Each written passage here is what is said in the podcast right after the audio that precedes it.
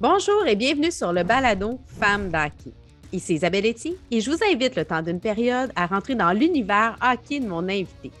Aujourd'hui, on est avec un journaliste sportif, mais aussi un joueur de hockey qui a déjà remporté une médaille d'or dans un tournoi international. Le journaliste et sympathique Andy Maï Pressoir.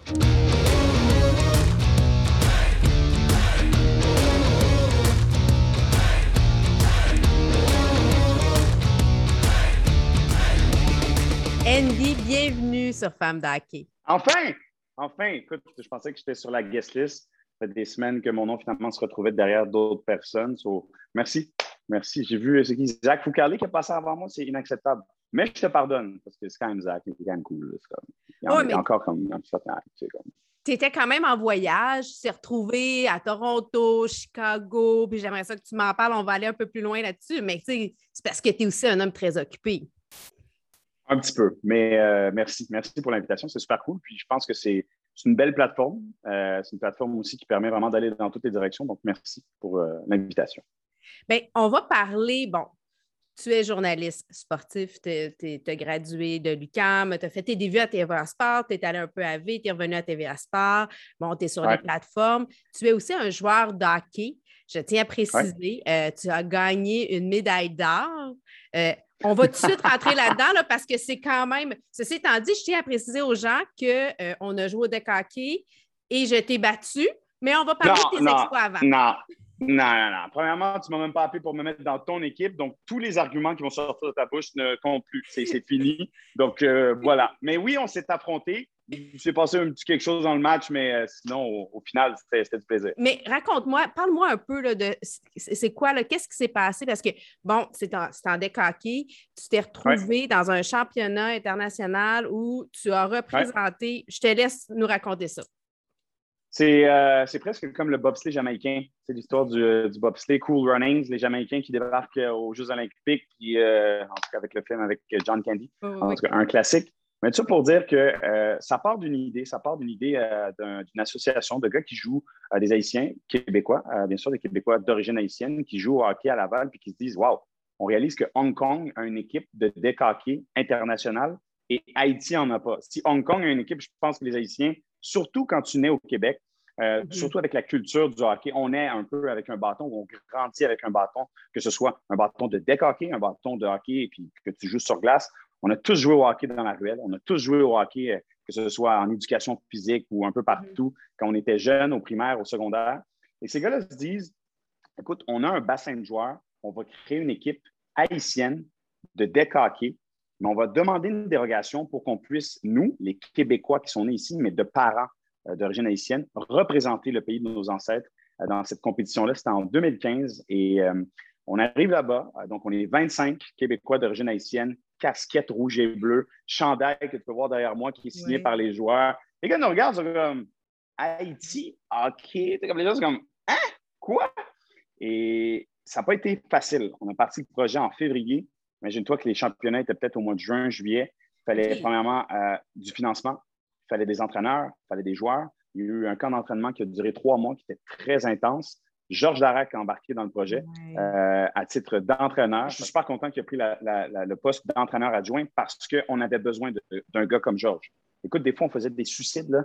Il nous faisait courir jusqu'à minuit. le mardi, à l'autre bout de la ville, à Montréal. Il comme, non, non, vous n'êtes pas assez en forme. Là. Puis je suis oh, man, t'es fou, c'est parce que Georges. on a des vies aussi, tu sais. Euh, c'était incroyable. C'était un camp super intense, mais les gars étaient tellement dédiés. Et tu arrives là-bas, puis tu as des gros clubs. On joue. Étant donné qu'on était une nouvelle équipe, puis qu'on avait eu cette dérogation-là, on commence dans le groupe B. On a battu la France quelque chose comme 7-0 ou 8-0. Donc, juste pour te, dire, on est L'entraînement de Georges a, fonctionné. on, on était tellement comme Georges, tu nous pousses trop, mais quand on l'a vu là-bas, parce qu'il faut expliquer aux gens, c'est une surface de dimension internationale, internationale c'est du 5 contre 5. Donc, ce ne sont pas les, ta petite ligue que tu joues à PTM ou à Anjou 4 contre 4, 3 contre 3, c'est du 5 contre 5. Tu ne peux pas arriver là-bas si tu n'es pas en forme et tu ne peux pas arriver là-bas si tu n'as pas de système de jeu. il n'y a personne qui part de son but pour déjouer tout le monde, traverser la surface Montréal-Québec pour aller marquer. C'est impossible. Écoute, après, on a comme eu un déclic. Le coach nous a rappelé pourquoi on était là, puis vraiment de montrer à toute la planète que les Haïtiens surtout les Haïtiens, Canadiens, Québécois, ben, on ça dans le sang, le hockey. Puis, euh, écoute, on a gagné l'or. Ça, là, ouf, j'ai encore des frissons parce que euh, de gagner un championnat du monde de deck hockey dans un sport qui n'est pas reconnu, notamment par ton pays, par, par mm-hmm. ton origine, et de gagner ça pour le pays de tes parents, c'est hallucinant. Euh, je joue au hockey depuis que j'ai 5 ans sur glace. Je joue au deck hockey depuis que j'ai 18 ans dans des ligues. Donc, euh, c'est vraiment, c'est mon sport préféré. Euh, plus que le basket que j'ai fait, plus que le soccer. Puis, l'espèce de, de, fierté de représenter ce pays-là, c'est hallucinant. Pour moi, c'est, tu sais, j'ai fait tellement de choses dans ma vie professionnellement. Euh, j'ai eu la chance déjà d'aller quatre fois au Super Bowl. J'ai couvert la Coupe du monde de hockey. Euh, Mayweather, Mayweather, euh, Mayweather, McGregor à Las Vegas. J'ai couvert des combats de boxe. J'ai couvert un combat de boxe au Japon. J'ai couvert plein de choses. Vraiment, des, fois, c'était des rêves de vivre ça. Mais de remporter un championnat du monde de deck hockey pour le pays de mon père, pour moi, c'est la plus belle chose que j'ai accomplie dans ma vie. C'est incroyable. Ben, tu ne l'as pas juste assisté, tu as fait partie de. Oui, Exactement. On parle d'hockey, c'est sûr. On est ici à Femme d'hockey parce que tu es aussi bon sur la glace qu'en deck hockey. Tu as vraiment du talent. Toi, commencer à jouer au hockey, tu disais que tu été mis sur patin à 5 ans. Comment c'était vraiment tes débuts au hockey? Comment ça s'est passé pour toi? Il ben, faut dire ça. Mon père est haïtien. Mon père est de Port-au-Prince. Donc, mon père ne sait pas patiner et il ne sait pas jouer au hockey. Donc, c'est clairement pas du côté euh, banane-plantain, griot de mon père que ça vient le hockey. Mais ma mère euh, est née à Chicoutimi. Ma mère est métisse, d'un père haïtien et d'une mère québécoise. Donc, Maï, c'est québécois. C'est peu populaire, mais Maï. Je te dirais qu'au Saguenay, euh, il y en avait beaucoup à l'époque. La majorité des Maïs ont déménagé, mais ma grand-mère était québécoise 100% Et euh, ma mère m'a mis sur des patins et des skis quand j'avais 5 ans. Euh, au grand désarroi de mon père. Mais bon, mes parents se sont séparés. Tu vois, j'ai pu vivre dans, ces deux univers très éloignés, mais ça, ça, a commencé très jeune. Puis par la suite, moi, je suis allé au Collège Stanislas euh, à Montréal, qui est un collège euh, bon, d'institution française, d'éducation française. Et euh, les cours d'éducation physique au primaire, c'était obligatoire parce que justement, il y avait beaucoup de, familles issues de la diversité. Puis pour intégrer plus facilement les jeunes, le hockey est obligatoire en éducation physique, soit le hockey ou le patinage artistique. Donc, on choisissait un des deux.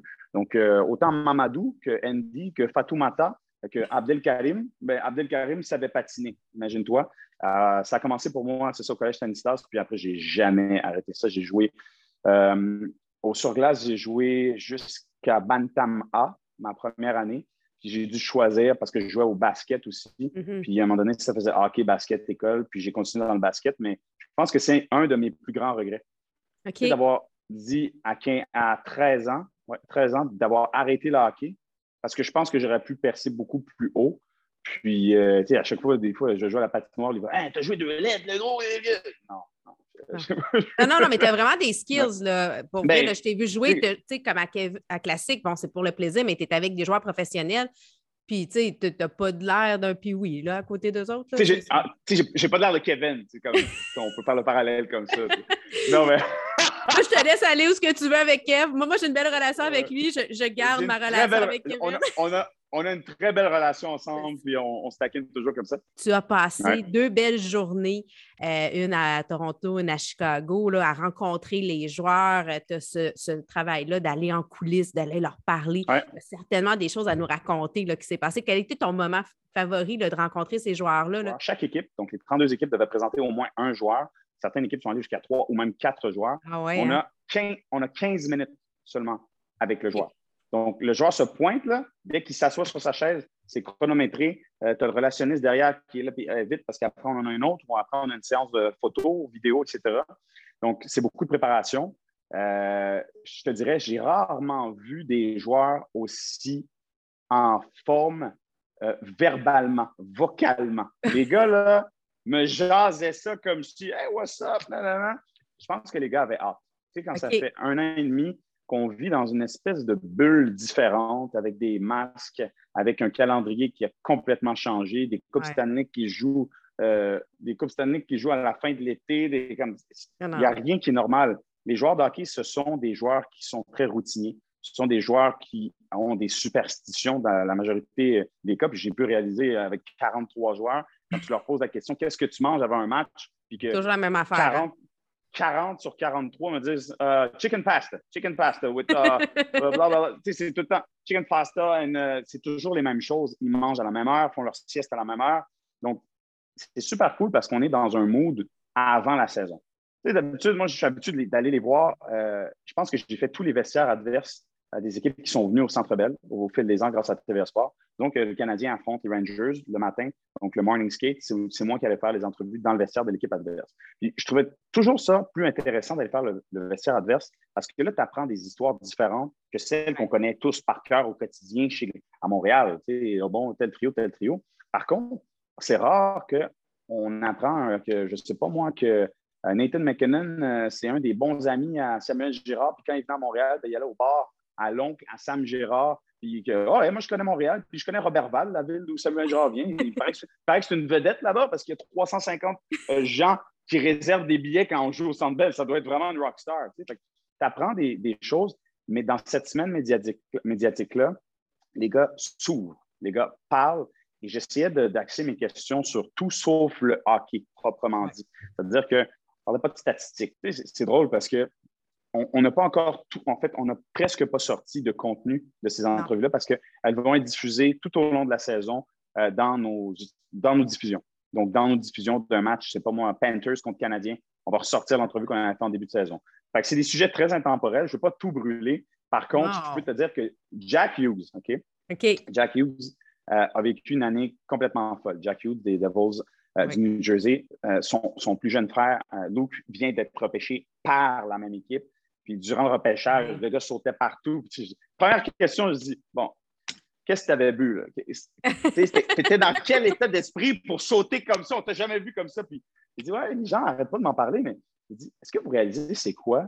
Trois frères, parce qu'ils sont trois, tu sais. Tu as Quinn aussi trois frères repêchés en première ronde. C'est oh. aussi haut en, première ronde de la Ligue, du repêchage de la Ligue nationale. Trois frères qui ont sensiblement le même âge. Il n'y a pas d'écart d'âge de 10 ans, 15 ans. Non, non, non. Et qui vont, ils vont se retrouver possiblement à jouer contre. Et même, imagine-toi, ben, Luke et Jack vont jouer ensemble dans la même équipe. C'est un modèle de persévérance hallucinant, une discipline hallucinante. Puis les gars, je comprends qu'ils étaient super, super content. Mais Jack, c'est sa réponse. Il dit Est-ce que tu réalises? Parce que moi, sur le coup, je l'ai réalisé, puis j'étais comme Waouh, il fallait que je célèbre ça.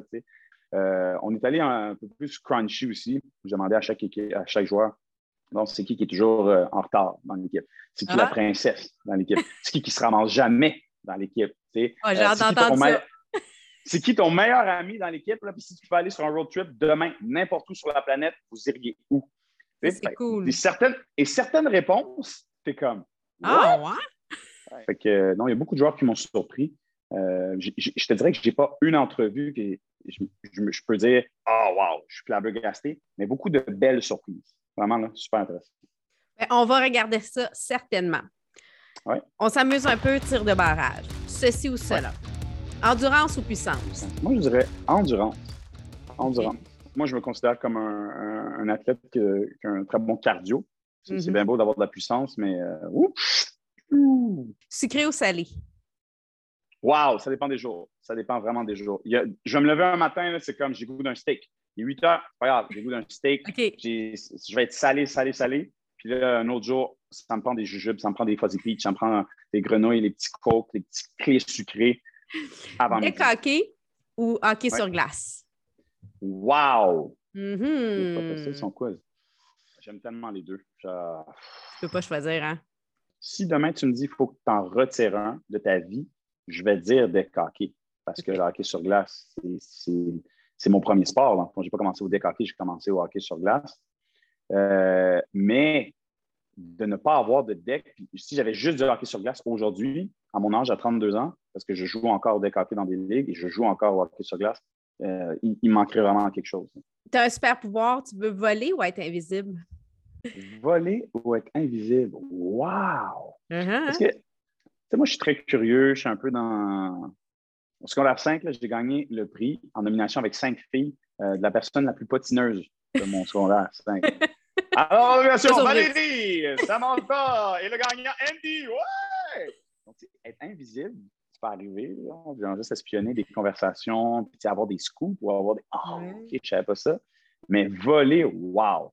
De pouvoir plus besoin d'auto, plus besoin d'avion même, de juste comme OK, c'est good. Hey, au décaqué volé, là. ah ouais, ouais, c'est ça. Ouais, OK, OK, OK, dans ce sens-là. Uh-huh. Euh, mais imagine, être invisible au décaqué aussi, ça imagine. là, ouais, tu réapparais comme ça. Euh, je pense que je vais y aller avec euh, invisible. Moi, je suis un petit mm. peu sneaky. Ouais, invisible. Voilà. Et puis ma dernière question, qu'est-ce que tu penses qui est le mieux, la Coupe Stanley ou une médaille d'or olympique? Hmm. Hmm. Je pense que ça dépend pour chacun des athlètes, euh, surtout pour le pays que tu représentes et surtout pour la chance que tu as de jouer, de porter les couleurs de ton pays. Euh, wow! Hmm.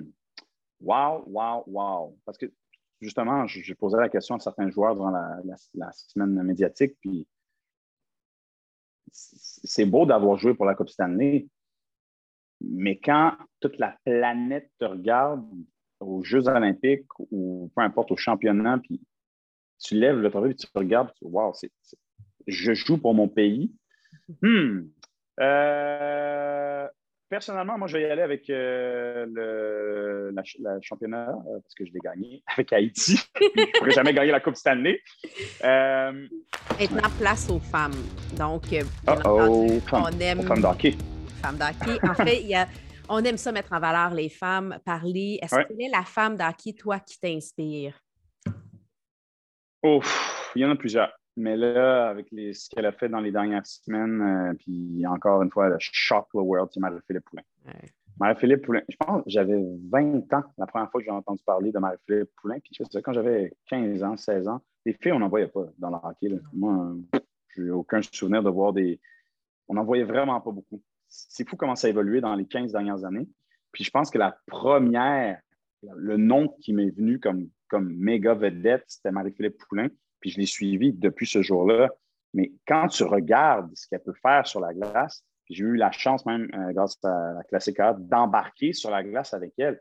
Les gars, vous avez aucune idée de son talent. Ça n'a mm-hmm. aucun rapport. C'est sûr que le hockey féminin, tu regardes un match, la trame est moins rapide. Le pace n'est pas aussi rapide que, un match d'homme. Mais Marie-Philippe Poulain, un des meilleurs tirs du poignet ever, pas juste chez les femmes, c'est un laser. Son, son, son, son, IQ hockey est incroyable. Euh, elle trouve toujours une joueuse. C'est comme si elle sait exactement, un peu à la Wayne, ce que Wayne Gretzky arrivait à faire. Elle savait exactement comment le jeu allait se dérouler. Euh, Marie-Philippe Poulain, c'est ça. Puis c'est surtout, c'est comme la Kobe la Kobe du hockey féminin est tellement clutch. Elle va marquer dans les moments euh, les plus cruciaux, les plus importants. C'est Marie-Philippe Poulain. Il reste cinq secondes à un match, tu peux embarquer une joueuse qui pourrait marquer, c'est elle. C'est mm-hmm. fou. que, euh, je pense que c'est tellement un, modèle de. Puis pas juste pour les femmes. Moi, je pense que c'est un modèle pour les hommes aussi, Marie-Philippe Poulain. Fait que définitivement elle. C'est un être humain exceptionnel.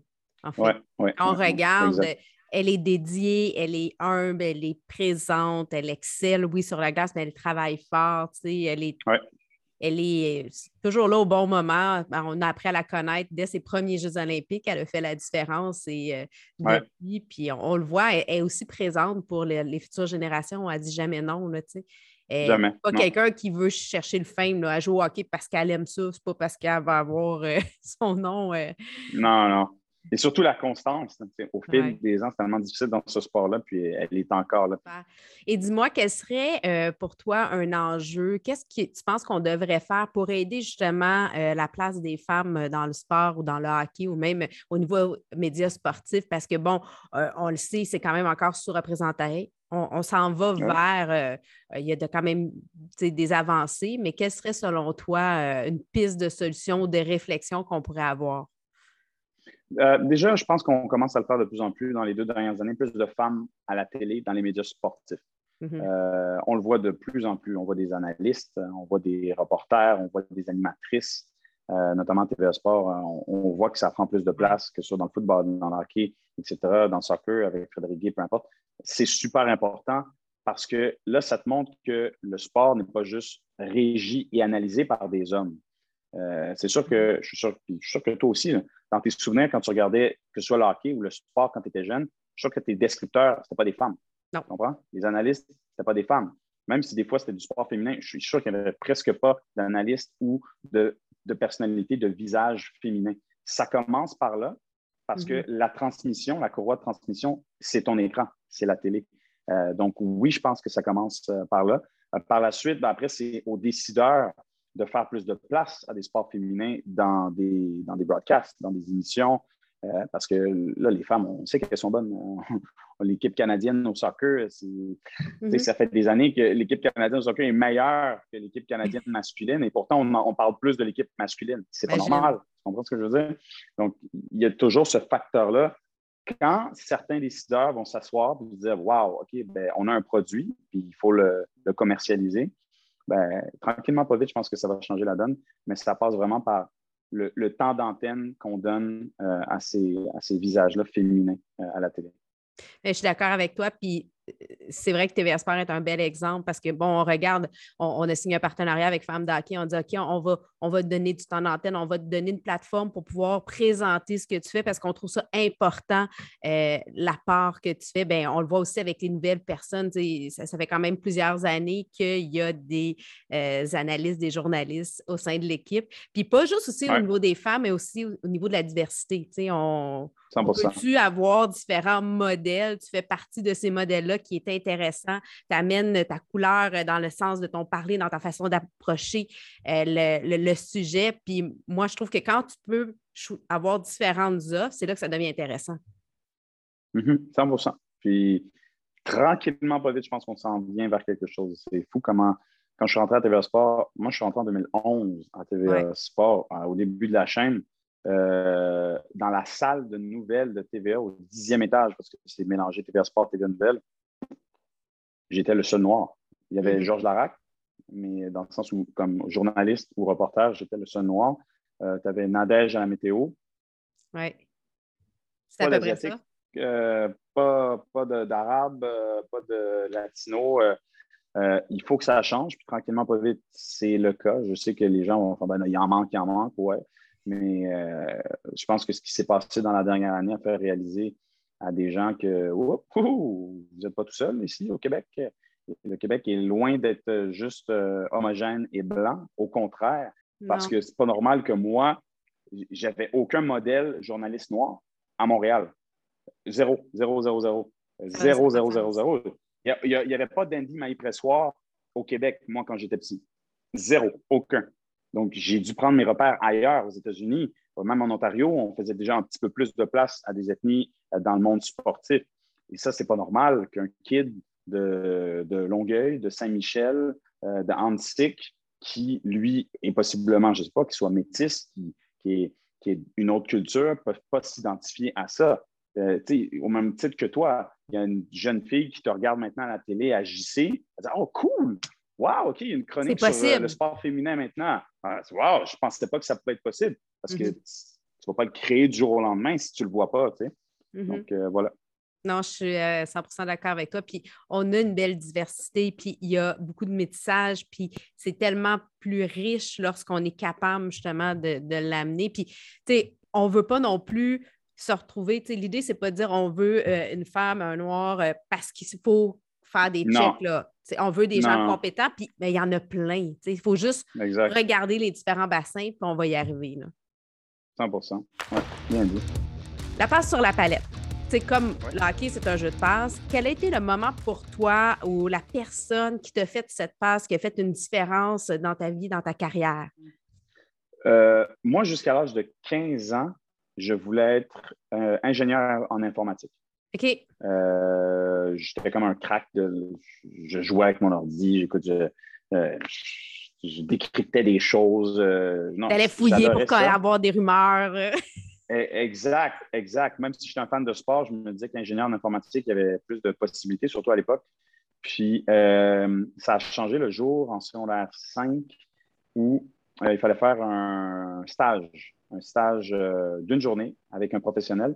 Et ce jour-là, je n'avais pas réussi à trouver d'ingénieur en informatique.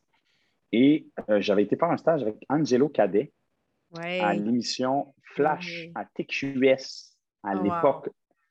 TQS, là, quatre saisons, le micro jaune. Puis euh, j'avais passé la journée avec lui. Euh, vraiment un stage d'observation. On allait sur le terrain, il fait ses entrevues, on revient à la station, on fait son reportage, puis il livre son reportage.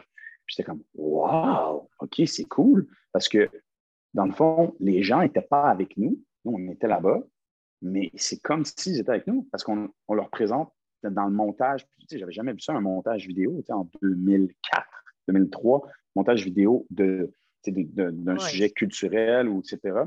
Euh, les sujets en passant, c'était euh, défilé de maillot de bain Coco Chanel et une entrevue avec une, ex, playmate. C'était vraiment cool. C'est là que ma vie a changé.